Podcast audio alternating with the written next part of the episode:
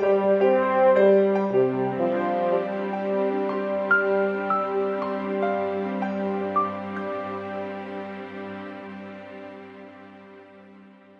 most Americans, the first port of entry into the countries that used to lie on the communist side of the Iron Curtain is the fairy tale city of Prague. But the city that feels to me like the real powerhouse of the region is actually Budapest, the capital of Hungary. Like a full bodied Hungarian wine, Budapest can overwhelm you at first, even while it intoxicates you with what it has to offer. The city is like two cities in one, actually, split by the Danube River. The hilly west side is called Buda, where you'll find elegant remnants of the glory days of the Austro Hungarian Empire. Across the river, the flatlands of Pest contain the Parliament building, the Opera House, the business sector, as well as the more urban feeling town center and Jewish quarter. Let's get a street view picture of the city now, where you can enjoy a floodlit night stroll or ride its great public transportation network to enjoy the very best of Budapest. To orient us, we're checking in with Eszter Bokros. She's a tour guide who lives in Budapest. She's joined by Cameron Hewitt. He's the co author of the Rick Steves Eastern Europe Guidebook, and Cameron knows how to present the very best of Budapest for American visitors who may only have a couple of days to get a flavor of the city. Eszter and Cameron, thanks for being with us. You're very welcome. Thanks for having us. Budapest really dominates Hungary. I mean, Eszter, you come from Budapest. It seems like in Hungary, that's by far the most important city. Absolutely, but the reason is that the Austro Hungarian monarchy had two capitals, Vienna and Budapest. So everything was concentrated in these two cities. All the train lines, for example, started from these two cities. All the ministries, administration was put into these cities. That's why you see today glorious buildings in both cities, although the countries are very small today. I wondered about that. So it's thanks to the Habsburgs determination to make a grand capital because, of course, the Habsburgs ruled much more than Austrian Hungary. They had many yeah. different uh, lands and they had to have a acceptably grandiose capitals of Budapest and Vienna. And today the infrastructure survives. More or less. More or yes. less, yeah. Now, when we think of the lay of the land, a lot of people don't realize it used to be two towns. Tell us the story about Buda and Pest. Let's start with the names first. Buda, it comes from a Slavic word vada, which means water, because the city has a lot to do with water. First of all, there is the Danube in the middle of the city, and there are lots of thermal springs under the surface of Budapest, actually 28. Thermal springs. Yes, uh, they say in. Hungary, in, in, if you scratch the surface of the land, you find nearly hot about water. under 85% of the country. if you scratch it, you get, you a, you get a mineral water. spa. You got a you got a long pipe. You got yourself a hot springs. Absolutely. So that's the part uh, Buda. Pest is the flat part. It's Oh, yeah. always warmer a little bit. Buda is the hilly part. Okay. And uh, historically, Buda was the first capital of the Hungarian kings in the 14th century. One of the kings moved it from a smaller northern uh, town. And then he decided to build a castle there. And then he put all the administration around it. And the wealthy, wealthy nobility lived around the king. Okay, so all the royal stuff, the castle, the great cathedral, the fort, monument, all of that would be up on the hilly part, Buda. Up on the hilly part, absolutely. and then the business area in the modern grid planned city would be Pest across the river. Yes, absolutely. That would be today the political, educational, business center of, of the city, the Pest side. So, Cameron, is that is that fair to say Buda would be the hilly place with the grandiose buildings? Uh, and how would you characterize Pest? Um, yeah, that's exactly right. What's interesting is those historic connections are still there today. Buda is still, it's not just hilly, but it's still the more conservative, a little bit wealthier, kind of the fancy homes and the, the Buda Hills is kind of the Hollywood Hills of, of Hungary. All the kind of wealthy, conservative, old fashioned folks live on the Buda side. Pest is this flat, modern, urban, liberal, progressive, a lot of funky uh, nightlife, lots of hipsters. so, for a traveler looking for some action, you'd probably focus on Pest. And I'll be honest, I've been to Budapest 20 times and it's been years since I slept on the Buda side. It's very charming and pleasant, but if you want to be close to the best new restaurants uh, and a lot of the great sites, Pest is really where it's at. Of course, you got this grand uh, river, the Danube, cutting right through, and we had historically two different towns. Do the towns sort of put their back against the Danube, or do they face the Danube? What's the relationship in Budapest to its river? The city absolutely faces the Danube. It's really the lifeline of the city. There's even some very powerful, famous Hungarian poems about how important the Danube is to Budapest and to the Hungarian culture. There's lots of beautiful bridges crossing the Danube. Uh, you can zip under it on the subway, but I prefer to walk over some of these grand bridges. The famous iconic chain bridge um, is the most famous of these. There's even a new uh, boat taxi system or a boat bus system, but it's uh, basically boats that go up and down the river, stopping in several strategic locations along the riverbank. This is Travel with Rick Steves. We're talking about Budapest with two guides that know Budapest very well Eszter Bokros, who's from Budapest, and Cameron Hewitt, who co authors our guidebook to Eastern Europe and has a particular interest and passion for Budapest. Eszter, Cameron mentioned the chain bridge. I find that very evocative, very powerful. What is your favorite bridge over the Danube in Budapest, and, and tell us uh, why? My favorite bridge would be probably the Liberty Bridge. If you go to Budapest today, you will uh, recognize it easily because it's green and it's beautifully illuminated green at night. That's an iron bridge that was inaugurated in 1896 and that was called Francis Joseph Bridge because of the Austro-Hungarian emperor first so time. again, the more the Habsburg again, connections there. Yes, absolutely, because he was set to hammer the last nail in the bridge. Okay. And I think it's very stylish, beautiful ironwork, and it has been fantastically restored with old-fashioned lamps, old-fashioned little statues. And in fact, uh, it's a little bit infamous because many uh, suiciders jump from this bridge. Oh, no. Oh, yes. I'm Rick Steves. This is Travel with Rick Steves. Our phone number is 877 333 7425. We're talking about Budapest. And Jack's on the line in Charlottesville, Virginia. Jack, thanks for your call.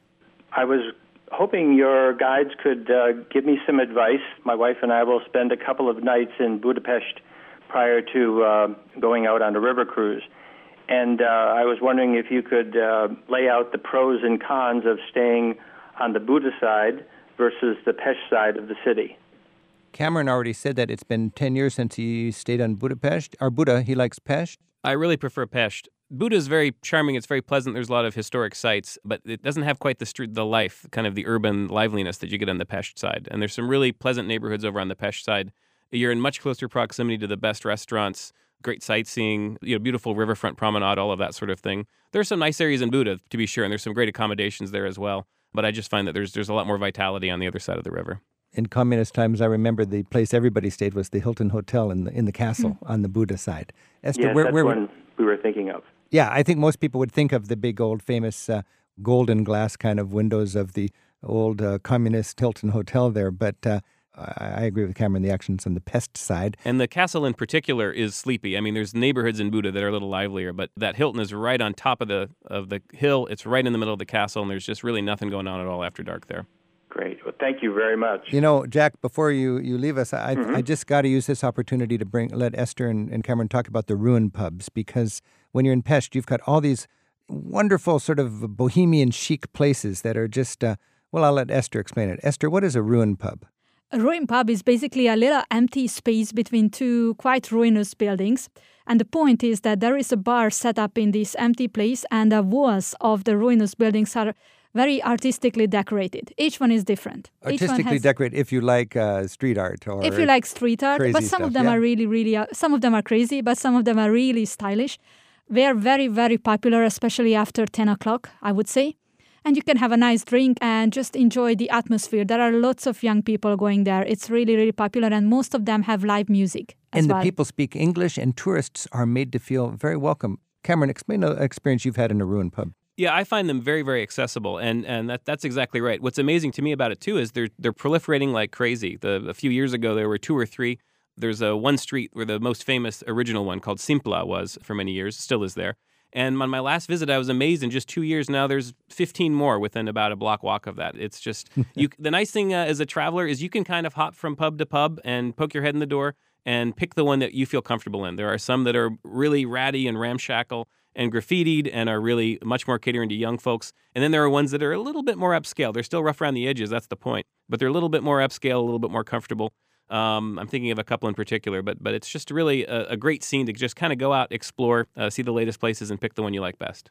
And we list our favorites in our guidebooks. Uh, you know, Jack, I, I've got a pretty disgusting work ethic when I'm in Europe, and I'll never forget last time I was in Budapest doing work on our guidebook. I'd go out to check out the pubs. I'd make these friends.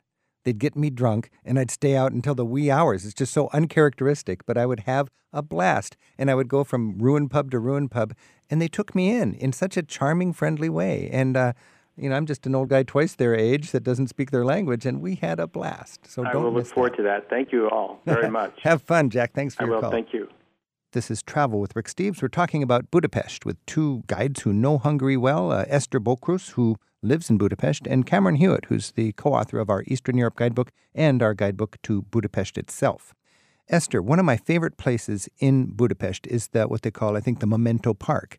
I've always been fascinated by social realism, this kind of propaganda art, and it comes in terms of big, overbearing statues that were on the, all the squares during communist time, keeping the people down, reminding them of the power of the Soviet ideology and so on. Of course, after freedom, all of those statues were torn down, and in Budapest, they were dragged out to a suburb, put into a park, and today it's a place where locals and tourists can go and see 50 or so of these statues that all have this communist ideology.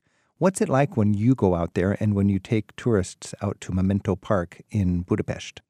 For all those people who have who have never been to Central Europe during those days or who have never even lived that time, it is really interesting because this is something a little bit a forbidden word for them. It seems like so they always find them sometimes very funny, sometimes hideous. Some of these statues, but they always find them very, very interesting. To us, it's propaganda. it's pro- absolutely propaganda. To us, it's funnier today. Although we had to look at them for decades. As you were a child and had to look at that, they must have been very mean spirited. Yes, very mean spirited, and uh, they were not really liked. But today it is funny to look at them, but it also, uh, we acknowledge that this is part of our past. Yeah. And we shouldn't forget that this was part of our uh, it's past. A, it's a powerful site. And, and Cameron, when you go out there now, you can actually go to the little kiosk and buy some kitschy souvenirs oh, yeah. from the Soviet times. Oh, yeah. They have a CD with the greatest hits of communism. You can get a little model of a Trabant, which was the old, uh, the cheapo communist era car. You can have a had. safari with a Trabant. A what? A safari. You can drive a Trabant. You can drive it. Can you do that now? Yes. So there's there's all can. of this nostalgia for the what has been 20 or 30 years now since uh, it, freedom. It is very popular now to drive the Trabant. You can Yeah. do it now. And William's on the line in Miami, Florida. William, thanks for your call. Hi. Oh, I was planning on going to Budapest maybe in March, but I bought your guidebook a couple of days ago, and uh, I got totally intimidated and decided against it because of the. Um, for one thing, the you know the uh, language seems to be incomprehensible. The currency and uh, I I'm used to dishonest cab drivers, having gone to Europe many times. But uh, in your book, you say the restaurant tours always also try to rip you off. Also, Well, I'll let, I'm going to let Cameron uh, defend our book. We, we wrote it together, and uh, I'll tell you, I cannot speak two words of Hungarian, and don't let that keep you away. But, William, were there other concerns? Because this is going to be fun for, for me to hear Cameron respond. You, you got crooked cabbies, you got people in the restaurants ripping you off, you got the overwhelming language. Let's hear Cameron. Why, why should uh, William be bold and go to Budapest? Uh, well, first of all, you're exactly right that the language is really intimidating and impossible to understand. Uh, but the good news is, a lot of people there, most people there, speak great English, especially people in the tourist trade. I would never pretend to speak Hungarian. I can get by with a few words. But I got to tell you, I've never had a problem uh, going year after year. There's always people there who speak English and are really eager to help you ease your transition. What's a good backup language? German is probably the best. I'm Uh, pretty good with German. Yeah, actually. I speak some German, and that helps a lot. If someone, especially older generation, if they don't speak Hungarian, they probably speak some German. But find young people and people in tourism, and they'll, they'll learn English, I would think. You'll be surprised. I'm always say I think uh, more people speak better English in Hungary than in places like Germany and France and Spain and Italy. And it's because it's a little tiny, powerless country. It's 10 million people. They know that no one's going to learn Hungarian, so they better darn well learn English if they want to get along with the rest of the world. Whereas a bigger country, I think there's less incentive to learn English. So I, I find language barrier um, very, very minimal in, in Hungary, especially in Budapest. you know, I've been to Prague, so you know, I'm used to you know you deal with that. But uh, is it really true that the uh, the, the restaurants even tried us to uh, overcharge you and everything? I would say relative to Prague, the answer is not really. Um, Budapest, I find much more honest in that in that regard than Prague. There's one street that runs right through the middle of this Pest side. It's the pedestrian shopping street called Váci utca, and this is this very famous sort of main walking street in Pest. Every restaurant on that main drag is a total tourist trap, and they're all trying to pad the bill. If you walk literally a half block off of that street, you're not going to have any problem whatsoever. Uh, 30 second walk from Váci utca, the prices are in half, and the service is much friendlier, and the food is much better They all have the menus on the outside. in general, although you can always step in the door, and the, I find people very, very uh, welcoming and friendly there. Just stick your head in the door and ask to see a menu if it's not And the restaurants speak English pretty much. Same as anywhere else. Yep, almost everyone there, especially working in a restaurant in the city center, would speak English. Yeah, that's so, it's also strange. You said that watch out if a pretty girl comes up and starts to talk to you because she's probably going to take you to a place, have you buy her expensive champagne, and next thing you know, a big bouncer is going to insist you pay a huge bill. You know, every city has its own scams. Um, each city seems to have certain con artists who have specialized in their own thing, and that's Budapest. For some reason, it happens in other places, but it's really an epidemic there The word in Hungarian, I think, is konsumlány, which means a consumption girl. So if a beautiful woman has never ever walked up to you and invited you for a drink, and suddenly you're in Budapest and a beautiful woman does that, it's probably a ripoff. And what happens is they take, and I've talked to people who this has happened to. It's not happening all the time, but it, it happens. And they'll take you to some little hole in the wall bar and they'll say, buy me a glass of champagne. And you'll buy a glass of champagne from a menu with no prices. And then your bill comes and it's $500. Wow. And big burly bouncers make sure you pay that bill. But, uh, it's a really easy way to avoid that. Uh, if a really gorgeous woman comes up to you and, and hits on you, you, you just figure it's probably a ripoff and say no thanks. Yeah, I, I would figure that the way I look. Okay, William, you got your marching orders. Get over to Budapest and have a good time. I'll give her a shot, Rick. Thank you. Bye bye. Let us know how it goes. Happy I will. I'm Rick Steves. This is Travel with Rick Steves. We're talking about the ins and outs of Budapest, and uh, I'm I'm excited about taking a walk with both of you great guides through what a, a wonderful city in Budapest. And I mentioned earlier, Cameron, that a lot of people they think uh, Prague is going to be the best. Uh, City in Eastern Europe, but they get to Budapest, and and really, uh, the connoisseur of Eastern Europe is favorably impressed by Budapest. How do you compare Prague and Budapest? Um, they're just really different cities. Prague is really superficially beautiful. It's a gorgeous city, beautifully set. The cityscape is just this enchanting, romantic kind of collection of steeples and domes and fine architecture. Budapest is a, a bigger city. It's a more muscular city. It's more spread out. It also has some very beautiful areas, but it just feels more real. It feels more alive. It feels more vital. Prague has a beautiful surface, but I think even a lot of people who are from Prague would say, especially the old town where the tourists go, there's not a lot of uh, history behind that surface or not a lot of real things going on. And when people go to the old town in Prague, it is quite touristy, whereas you can get lost in Pest and not feel like you're in a tourist area. Right. And you know, Budapest doesn't really have an old town in the same way that Prague does. It doesn't have the cute little cobble. There's a few little areas like that, but it's more of a real city. I compare Budapest more to Paris. That might be a bit of a stretch, but just in terms of the way it's spread out along the river, lots of different landmarks spread all over the place, different distinct neighborhoods. It's more Not- monumental. yeah, n- uh, very monumental, not really one main square or center of town. Okay, let's take a walk through Budapest now. And Eszter, we'll start on Castle Hill. A quick little walk because we've got a lot to cover. But before we walk across the chain bridge, where would we walk and what would we see in Buda? Okay, if we start uh, on Castle Hill, let's start from Matthias Church. Uh, Matthias Church is a gemstone on the Castle Hill area. It's a beautiful Gothic church. We could spend a lot of time to talk about it, but it's something you must see in Budapest, and it's very important concerning Hungarian history. It is something you have to see. It's a masterpiece of uh, Gothic. But let's move forward. And then you step right out into the Fisherman's Bastion. And you step right on the Fisherman's Bastion that was uh, created for the 1896 celebration when Hungary celebrated its 1000 years of existence. And that is supposed to symbolize uh, the seven tribes arriving to the Carpathian Basin, or the seven uh, tent looking like buildings. And it's um, a neo Gothic, beautiful structure, and it's a beautiful lookout point so where it's you a can great see the lookout whole- over Pest and, and, and the Danube River, Absolutely. celebrating a thousand years since those first tribes people came and established Budapest, huh? well, not Budapest, but the first Hungarians who first settled Hungarians. in the Carpathian Basin. That was the celebration of that. Then, if you start to walk on the castle hill, you have to imagine that you're walking on caves because Budapest is the capital in the world which has the most caves. And you're walking on medieval rubble when you walk on the Buda side. So you have to imagine that you're walking on uh, medieval rubble. Uh, when you walk on medieval rubble, you can see some medieval, a few medieval houses. This is one area of Budapest where you can see some of those remains, some archways as well, and some of the foundations of medieval buildings. But then you have to imagine when Hungary was occupied by the Turks for 150 years, they set their headquarters on the Buda castle side and they brought their camels as well. Everything from Turkey, whatever they made them feel comfortable. Uh, when archaeologists were digging for remains, they found not just the medieval uh, remains and bones, but also bones of animals as well, or everyday life items. So you sit, you're standing on all of this rubble. Does this have anything to do with the caves? I've heard that people are enjoying caving in, in Budapest. Absolutely. Tell me about the caves in Budapest. There are natural cave systems mm-hmm. because the Buda side is on a limestone. And that's something the tourists can do is explore these caves. Some of them, yes, are open for tourists. You can either do like a spelunking trip that's popular with backpackers these days, where you Right. kind of go You can. explore these caves. Also, right under this castle hill we're talking about, there's this fascinating facility they just opened a few years ago.